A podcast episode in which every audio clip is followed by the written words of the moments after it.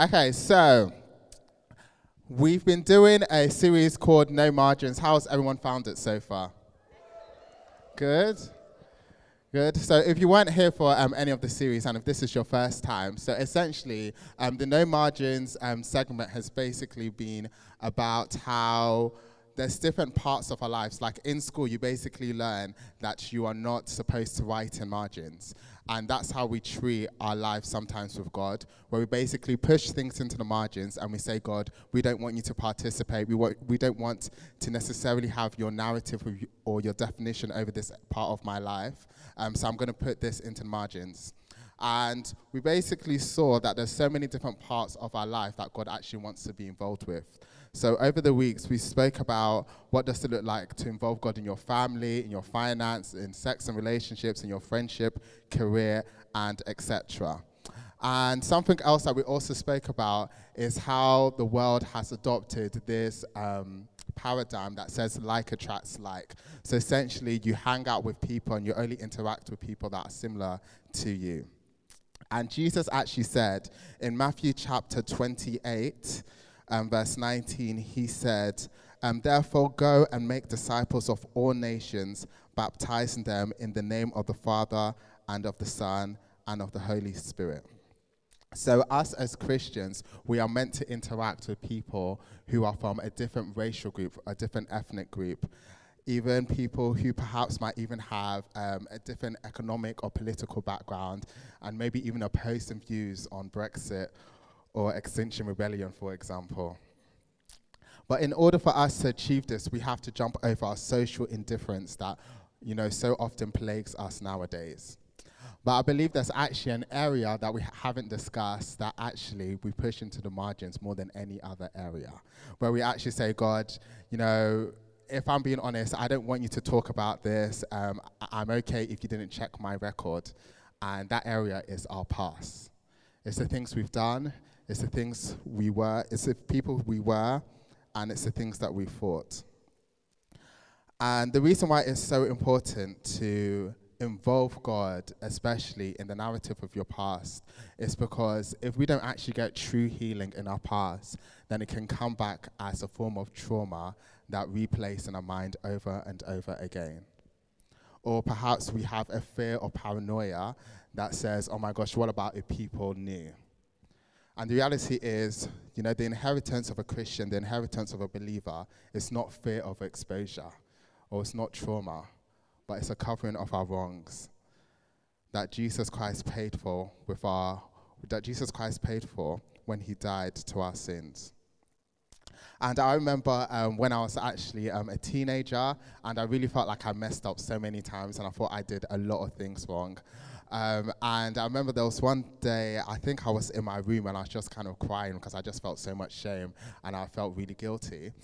And um, in church, I knew verses like there's therefore no condemnation in Christ Jesus. I knew verses that says, I am the righteousness of Christ. Um, but honestly, I was still um, struggling with a lot of shame in particular. And I remember the Lord saying to me, um, He literally just whispered to me, and He said, Wale, who would you be if you, if you never sinned? Or if you never made a mistake? And I was like, God, what type of question is that? And I was like, I can't answer that question because, you know, we know my track record. You know I've messed up many times. And he said, honestly, answer the question, who would you be? And then, honestly, I, I wrote down a list and I was like, um, I will actually be a person who will wear um, so many colors. I said, I will be a person that wears so many colors. Um, I will smile a lot more. I'll probably spontaneous sing and dance. I literally wrote a list. Um, and I'll probably be much more interactive with people and stuff. And the Lord said, Okay, that's the person I want you to be. And I was like, What? And he said, Because in my eyes, it's as if you've never sinned. You are blameless in my sight. And that's the reality of when we say yes to Jesus, that we are blameless in God's sight because we are hidden in Jesus. And Jesus, who died to sin, Jesus, who also defeated sin, when we say yes to him, that becomes our reality. That we no longer have to be a person that's plagued by our past, by the torment that happened, but we can be free in Him. And for some of you guys, you know that my favorite extract in the whole Bible is John 4, and we actually referred to it um, a few weeks ago, but we talked about it from Jesus' perspective how Jesus was a person who jumped over so many social um, indifferences and so many barriers. But I want us to look at it from the Samaritan women's perspective. So we go to John 4. And I just want to give a disclaimer. So this will be quite different from like a usual talk or preach. And we're really just going to dive into the Bible. So there'll be different times when I'm going to pause um, to just echo some words. So when you're there, say amen. Wow, that was so weak. Amen. Hallelujah. Okay.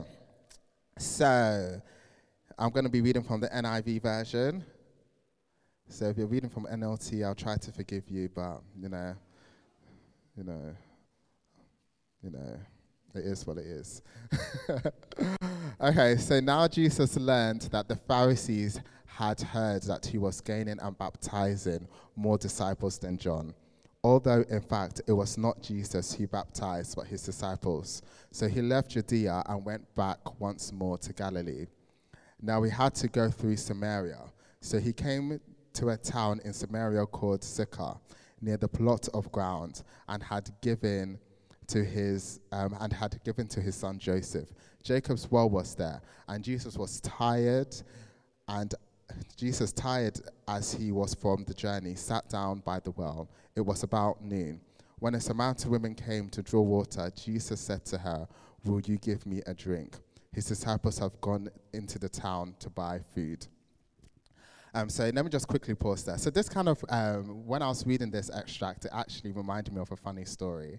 I remember, I think it was last year, I was in Leicester, and I was, it was actually around, yeah, noon. It was, you know, 12 p.m and I was going for lunch with one of my friends. And as we were going from lunch, um, there was a girl. Um, I think she maybe came out from her student accommodation or something like that. Um, but she dressed in, she was dressed in her pajamas, and she had like a pink robe, and she had like a head tie, and she was wearing Uggs. And this was like literally in the middle of the day, and she just went to um, Tesco. And my friend and I, we, we were just smiling because this girl honestly didn't care like she just had so much boldness. And i was like wow like that level of boldness is so amazing. And she didn't care if anyone saw her. But this particular extra that we just read about the samaritan woman the samaritan woman would have been the opposite of that essentially. The samaritan woman would have been someone who perhaps you know if tesco closes at midnight the Samaritan woman would have got that 11:59, would have wore a cap, would have you know tried to hide herself, and while she got her groceries, because she didn't want to see um, people. And let's go to verse 9. The Samaritan woman said to him, You are a Jew, and I am a Samaritan woman. How can you ask me for a drink? For Jews do not associate with Samaritans. And I don't know if many people notice, but when she says, You are a Jew, and I am Samaritan woman, how can you give me, how can you ask me for a drink? She was actually being very sarcastic. So one commentator says it's like this you Jews treat us like dirt until you want something, and then all of a sudden we're good enough for you. So, this was a sarcastic comment that she was saying to Jesus. But Jesus, obviously so gracious, he wasn't interested in winning the argument, but was more interested in winning her. And he says in verse 10 Jesus answered her, If you knew the gift of God and who it is that asks you for a drink, you would have asked him, and he would have given you living water.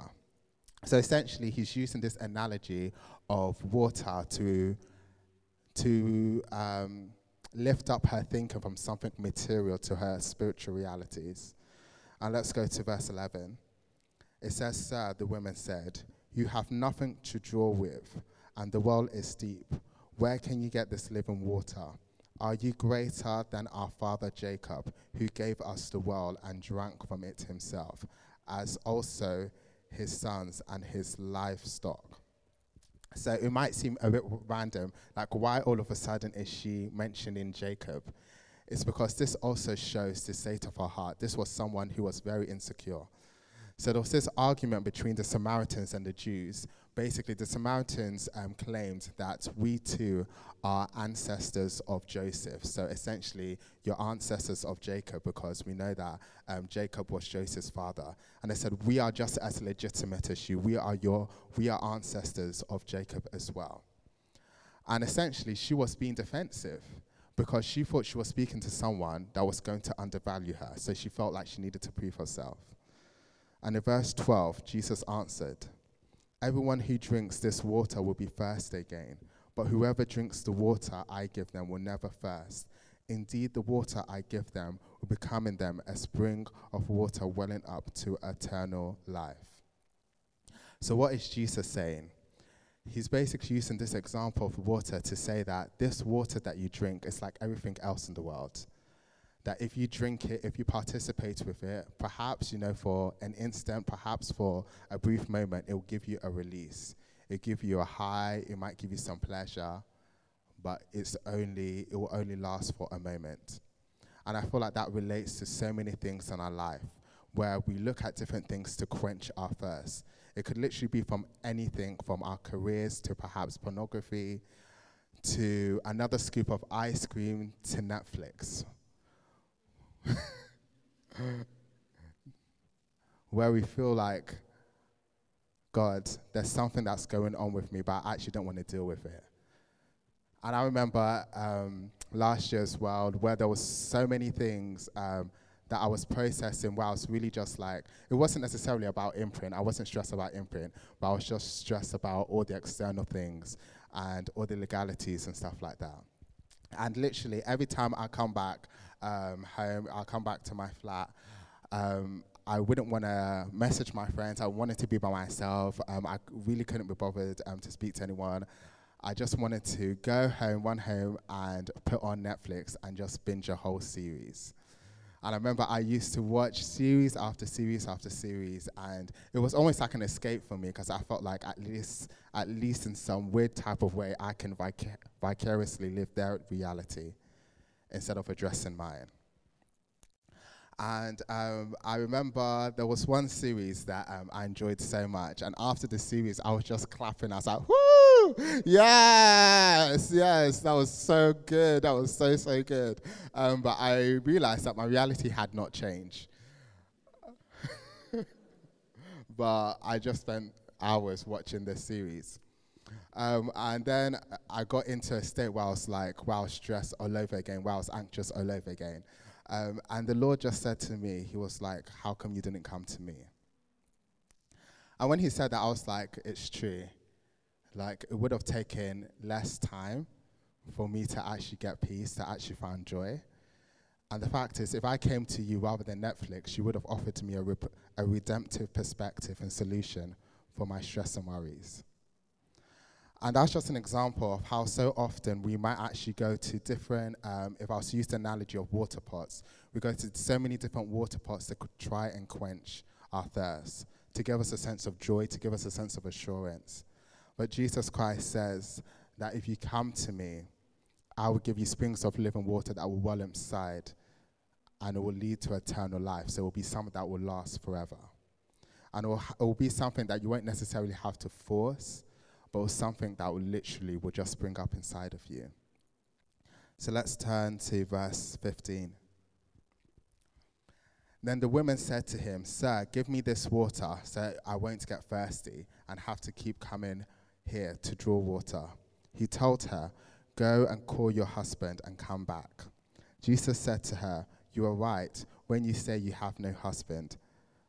Wait, sorry, 17. I have no husband, she replied. Jesus said to her, You are right when you say you have no husband. The fact is, you have had five husbands, and the man who you, who you now have is not your husband. What you have said is quite true. So Jesus all of a sudden had taken this conversation from small talk to a DMC where he took it so deep and literally, I like to think of it like Jesus jumped three or four friendship levels. And you know those people, you know, those people that ask you a question that's really personal and you're like, wow, you're not my boy. like, oh, you're not my girl. Like, we're actually, we're actually not that close for you to ask me that question. And I feel like that's how the Samaritan woman would have felt. And let's just see how she responds. So, verse 19, she says, Sir, the woman said, I can see that you are a prophet. Our ancestors worship on this mountain, but you Jews claim that the place where we must worship is in Jerusalem. So essentially, she does something that we all do, is she changed the subject. And she basically talked about something that was um, this ancient debate between the Jews and the Samaritans in terms of where to worship. And the reason she did this is because even though Jesus Christ was drawn near to her, she felt like she needed to put her defenses up. She felt like she needed to put something between her and Jesus. And I feel like this happens so often, especially when we feel like God is approaching us. We put our defenses up and we might ask questions like this What type of God will allow bad things to happen to good people? Or another question how can I believe in such a God that has such a conservative view of sex or, and sexuality? And even though these perhaps might be good questions, you know, sometimes these questions actually act as deviations from the true heart issue that's, that needs to be addressed. And for this amount of women, she was probably dealing with a sense of shame because of her sexual conduct and her so I can't speak English today. I'm going to forget that word, but because of her sexual conduct and because of the rejection she had faced, all of a sudden she started entertaining this argument between the Jews and the Samaritans. And I just want you guys to just think for a second, you know, what's that particular thing that perhaps it rushes to you as a form of defense that you put between you and God, especially when you try to talk about, you know, a deep issue.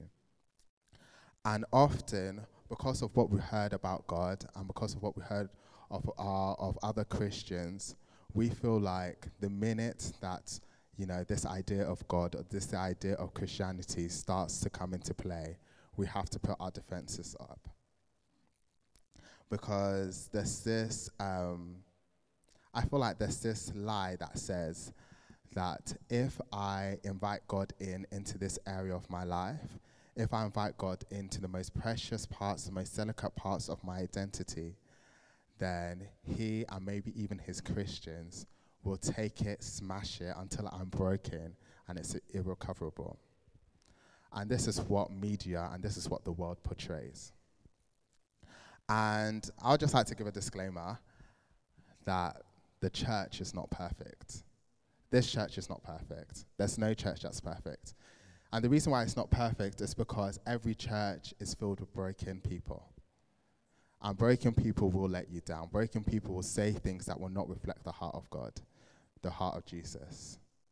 Even myself and other people in this room, we have said things to other people that we felt like, okay, perhaps it's true, but we didn't reflect the heart of Jesus.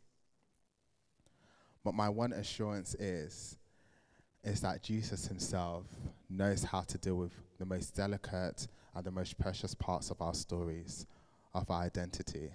And even if some people perhaps can't, he knows how to. And my advice is that perhaps if you're in this room and other people have hurt you, is to literally go back to Jesus and be like, God, can you speak truth into this area of my life? Could you just show me a different perspective? And could you even help me to forgive this person and to show them grace, even though what they said really did hurt me, even though what they said perhaps seemed very insensitive?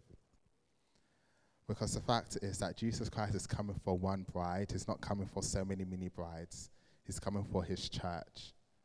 And even though sometimes the church can hurt you, we are called to each other. And like in every family, family fight. You know, I have my beautiful sisters here. Woo! And it's like, I love them to bits, but sometimes we don't get on.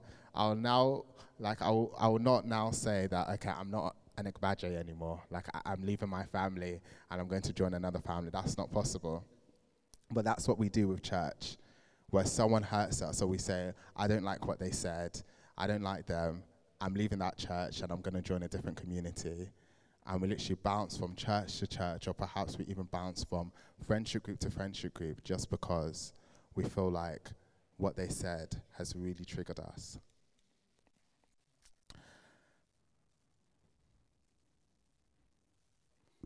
But Jesus, being the perfect gentleman, especially when this issue has been um, has been spoken about, he doesn't force her, the Samaritan woman, to address the subject of her husband's, but just goes along with the question of this debate that they were having. So let's go to verse 21. So, women, Jesus replied, Believe me, a time is coming when you will worship the Father neither, neither on this mountain nor in Jerusalem. You Samaritans worship what you do not know. We worship what we know. For salvation is from the Jews. Yet a time is coming and has now come when the true worshippers will worship the Father in spirit and in truth. For they are the kind of worshippers the Father seeks. God is spirit, and his worshippers must worship in spirit and in truth. The women said, I know the Messiah called Christ is coming. When he comes, he will explain everything to us. So, my translation of what happened here is you know, Jesus Christ basically explained um, this ancient debate with the Jews and Samaritans. And this Samaritan woman, she, she essentially didn't understand. She's like, okay, yeah, um, I don't really get it, but when the Messiah comes, I'm sure he will explain everything to us. So let's go to verse 26. It says, Then Jesus, I, the one who's speaking to you, I am he. 27. Just then his disciples, sorry, just then his disciples returned and were surprised to find him talking to a woman. But no one asked, What do you want? or Why are you talking with her? Then leaving her, then leaving her water jar, the women went back to town and said to the people, Come see a man who told me everything I ever did. Could this be the Messiah? They came out and made their way towards him. So let me just read that last part again. So come see a man who told me everything I ever did. Could this be the Messiah? They came out of the town and made their way towards him. And what really puzzles me um, about this particular story is that the Samaritan woman came out and she started celebrating and said, Come see a man that told me everything I ever did. If someone ran into this room and said, Oh my gosh, there's someone outside that told me everything I ever did, most of us will be thinking, and you're happy about that. But for her, she was she was so astounded. She was like, "Yeah, come see a guy that told me everything I ever did." So I want us to just imagine this. She perhaps was thinking that come see a man who told me everything I ever did, but yet still offered me living water. Someone who still wants a relationship with me. He embraced me, he loved me. Come, guys, come and see him. Someone who saw me at my worst, and yet still decided to die for me and to offer me eternal life. And that's what Jesus Christ did for all of us. He knows our worst, He knows our past, He knows our shame. And He says, I still want to offer you living water. I still want to be in a relationship with you. And I feel like there's two ways to deal with shame. And the first way is complete rebellion, where you feel like, okay, I've done a lot of things wrong, and almost that shame becomes your identity, where you completely rebel from, from everything just because you feel like you can't live up to that standard. And the second way is complete freedom in Jesus. There's only two ways that I've kind of seen in life. And I just want to urge every single person to choose Jesus. And as I said before, Romans chapter 8, verse 1 says, There's now no condemnation for those in Christ Jesus. But you have to be in Him, you have to be in a relationship with Him. Like a good translation of the same verse, the Passion Translation says this it says, So now the case is closed. There remains no accusing voice of condemnation against those who are joined in life union with Jesus, the Anointed One who are joined with life union. You have to be in a relationship with him. Or perhaps you even have to say, okay, God, there's this area of my past, there's this area of my story where every time I think about it, it actually pricks me, it actually cripples me. You know, those particular parts, we have to say, God, Jesus, would you come into it? And would you show me your perspective? Would you show me your narrative? And there's a song that says, um, God, um, take me to a place where I'm dancing upon the waves. And I feel like until we're in that place where we can literally see our stories as not something that tra- traumatizes us, but something that we see as signs of God's faithfulness, where I was almost out, but you took me through. I was addicted to that, but you helped me to overcome. Then, then these things will carry on replaying in our minds, or perhaps it might carry on being our realities today. And um, some of you guys have heard of when I went to um, Brazil um, a few years ago, and it really just made such a big impact on me. And was a particular time when I was in Brazil for like a whole week, I had like really bad chest pain. And I remember telling my roommates, and I said, I don't know why this is, but I just have so much chest pain. And it was like, oh, do you feel like, um, he said, are you struggling with something? I said, no, for some weird reason, I feel like this is a word of knowledge. So essentially, I feel like um, God is telling me that there's someone I'm going to meet with with really bad um, chest pain, and that I should pray for him. So literally for the whole week, um, I had this chest pain. I was like, wow, like God, you must really love this person because the way you're just you're just triggering me. Like, come on, what's happening? And I remember on the final night, um, I went to a church and um, I gave a word of knowledge and I said, I feel like there's some people um, with here who have really bad chest pain. And um, I gave the word and I said, um, if you want freedom, if you want healing in that area, please come to the side um, and would love to pray for you. So I came and there was literally like a line of like 30 people.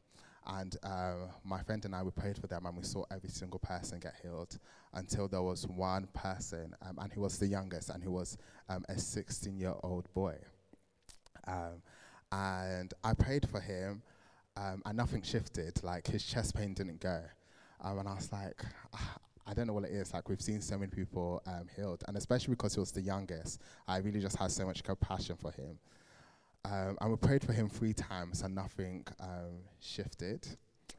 And I was honestly just internally, I was asking the Holy Spirit, I was, I was asking God, God, what do we um, do? Like, what's happening?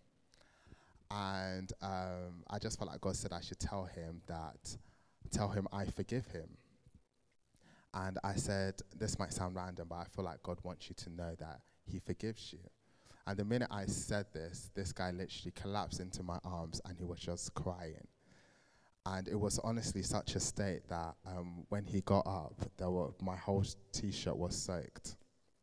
And it was so emotional that even um, my translator was just crying so much to just see um, this boy um, just like crying hysterically. And um, and yeah, and after we and after he got up and finished crying, he literally said like all his chest pain had gone. And I basically asked for his story, and he said that you know he started getting chest pain um, because um, he started taking like excessive drugs because his parents got a divorce, and he had no other way to deal with it, and he felt like God was so angry at him um, because of his um, because of his drugs that he gave him chest pain. And we know that that isn't what God is like. God doesn't punish people like that. But it was so amazing that God first wanted to know that he forgave him before he actually healed him. Because this would have been a thing that if God actually healed him first, he would never have known that, does God actually forgive me? Does he still want to embrace me? Does he still want to love me? And I feel like um, that perhaps might be some of our reality where we feel like some of the things that have happened to us is because we've gone away from God. And I just want to echo, especially from that story, that that's not the heart of God. And I really feel like God just wants to be glorified in our stories today. So I'm going to ask us to stand up. Yeah, Holy Spirit, you know exactly what we've been through. You know each um, each person's story in this room. And we ask you right now to just speak your narrative in the name of Jesus. I ask you to speak healing in any area that perhaps has been troubling us, that perhaps has been reoccurring in our minds. And perhaps we feel like even plagues us right now in the name of Jesus. And help us to be children who are not ashamed, but who can literally dance upon the waves in the name of Jesus.